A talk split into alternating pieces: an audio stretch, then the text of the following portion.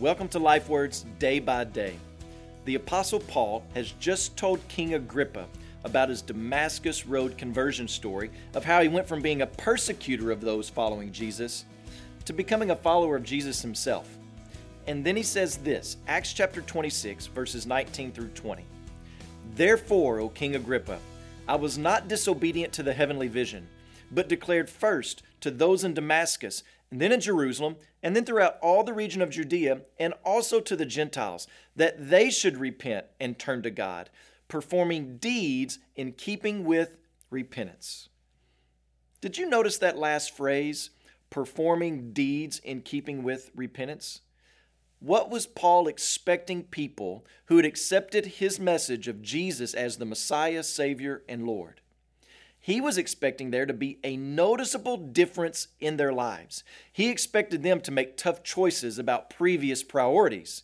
He expected them to live in such a way that displayed for all to see that Jesus was truly their King. John the Baptist preached the same way. Early in the Gospel of Matthew, his message was bear fruit in keeping with repentance. It seems as if we live in a day and time where profession of faith is all that matters and proof of faith is optional.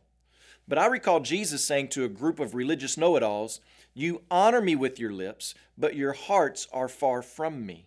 In other words, you're really good at making professions, but the content of your heart and the desires of your heart are not even close to resembling mine.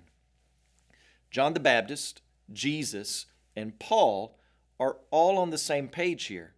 And the question becomes are we on the same page with them? Do you make conscious and intentional efforts and decisions that showcase Jesus as the King in your life? Are you making intentional efforts to turn away from sin and to go a different direction, the way of holiness and righteousness in the power of the Spirit. We are praying day by day that you do. And as you pray today, please remember Filomeno Kakilala and his family are missionaries in the Philippines. Also, remember the Songhay Life Word broadcast that's heard in Burkina Faso, Guinea, Mali, and Mauritania.